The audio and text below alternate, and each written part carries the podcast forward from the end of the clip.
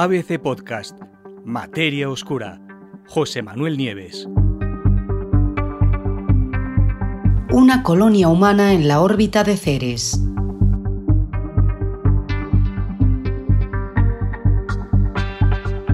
La idea de vivir fuera de nuestro planeta ya no es una cosa de ciencia ficción, como todos sabéis, ¿no?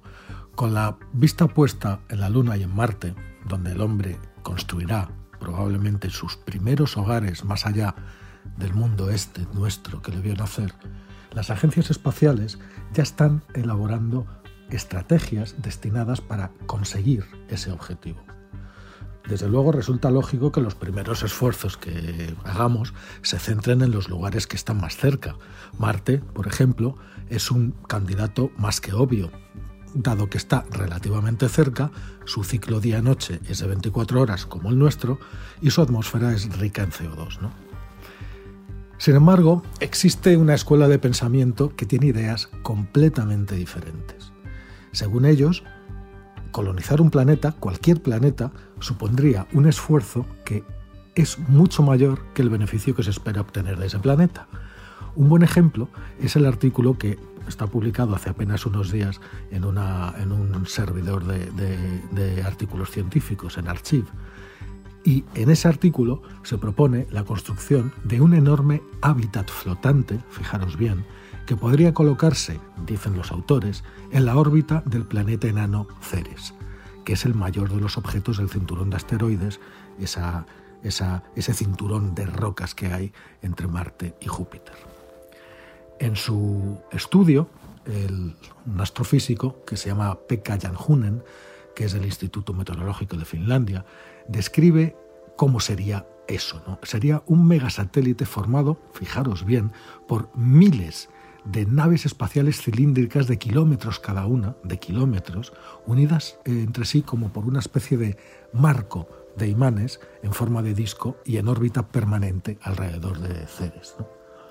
La idea de estos cilindros kilométricos habitables no es nueva. Fue formulada en los años 70 por Gerald O'Neill y de hecho se llaman cilindros de O'Neill.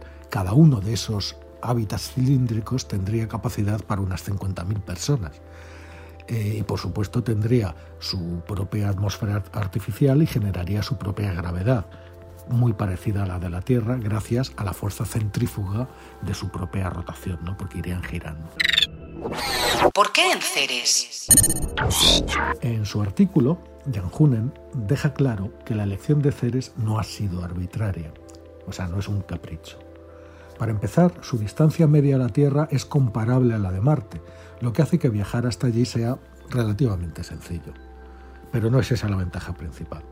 Según el investigador, en efecto, ese planeta enano es muy rico en nitrógeno, un gas que sería esencial para el desarrollo de la atmósfera artificial dentro de los cilindros. No olvidemos que nuestra atmósfera, la de la Tierra, está compuesta casi un 80% de ese gas de nitrógeno. Para el investigador, para transportar el nitrógeno hasta el asentamiento orbital, además de otras materias primas necesarias y que se extraerían del propio Ceres, se podrían utilizar ascensores espaciales. Otra ventaja de esta idea sería que podría evitar lo que probablemente sea uno de los mayores problemas que supondría una colonia permanente en Marte, ¿no? Por ejemplo, que son los efectos sobre la salud de las personas viviendo en baja gravedad. La preocupación del científico, escribe en su artículo, es que los niños que vivieran en un asentamiento en Marte no se convertirían en adultos sanos en términos de músculos y huesos, que se desarrollarían menos de lo normal, ¿no? Debido a que la gravedad marciana es demasiado baja. Por eso se puso a buscar una alternativa que proporcionara una gravedad similar a la de la Tierra, ¿no? ¿Cómo sería esa colonia orbital? Pues según propone este investigador, cada uno de los cilindros de este megasatélite sería capaz de producir su propia gravedad rotando, ¿no?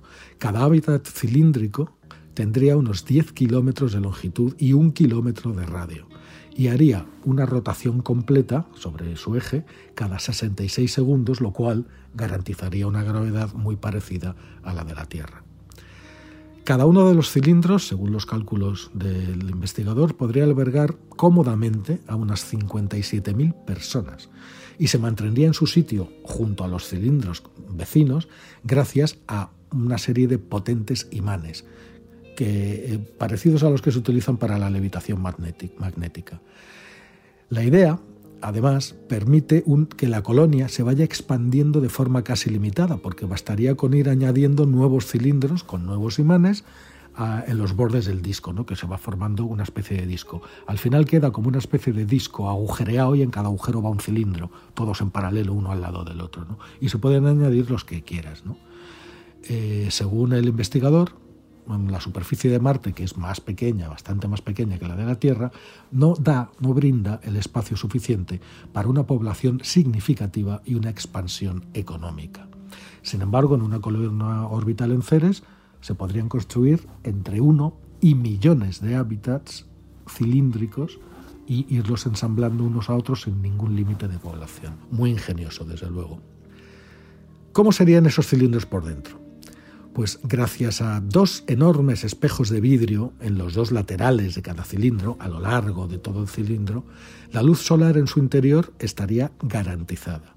Los espejos estarían inclinados, tendrían una inclinación de 45 grados con respecto al disco que los alberga, de modo que reflejarían la luz hacia el interior de los cilindros. Dentro de cada cilindro, una parte estaría destinada a la agricultura y a la plantación de árboles.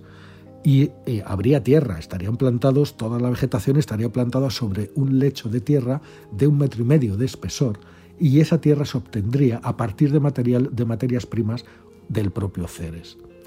La zona urbana, sin embargo, se iluminaría con luz artificial para poder mantener el ciclo de días y de noches parecido al que hay en la Tierra. ¿Es realmente posible hacer algo así? Bueno, desde luego la idea puede parecer extravagante, pero ya os digo que parte de una idea anterior que se formuló en los 70, y lo cierto es que tiene ya sus defensores, y entre ellos están ni más ni menos que Jeff Bezos, el CEO de Amazon, el fundador de la compañía Blue Origin espacial, ¿no? Que en 2019 ya habló Bezos de la conveniencia de construir colonias O'Neill muy parecidas a las que propone este investigador ahora. Lo que no se dice en el estudio, ni nadie sabe todavía, es la forma de construir esas colonias. Construir no 1, sino miles de cilindros de 10 kilómetros cada uno en el espacio no debe ser una cosa fácil, y no está clara con qué tecnología se podría conseguir eso, ¿no? A pesar de eso, el investigador, el autor del artículo, Janhunen, se muestra muy optimista y ha afirmado que, fijaros bien, que los primeros colonos humanos podrían empezar a viajar a Ceres durante los próximos 15 años. Es decir, según él, ya tenemos toda la tecnología disponible, lo único que falta es la voluntad de hacerlo. Otros, sin embargo, dicen que ese plazo, a pesar de que la idea sea plausible y se considere una buena idea, ese plazo de 15 años sería demasiado corto. ¿Vosotros qué opináis?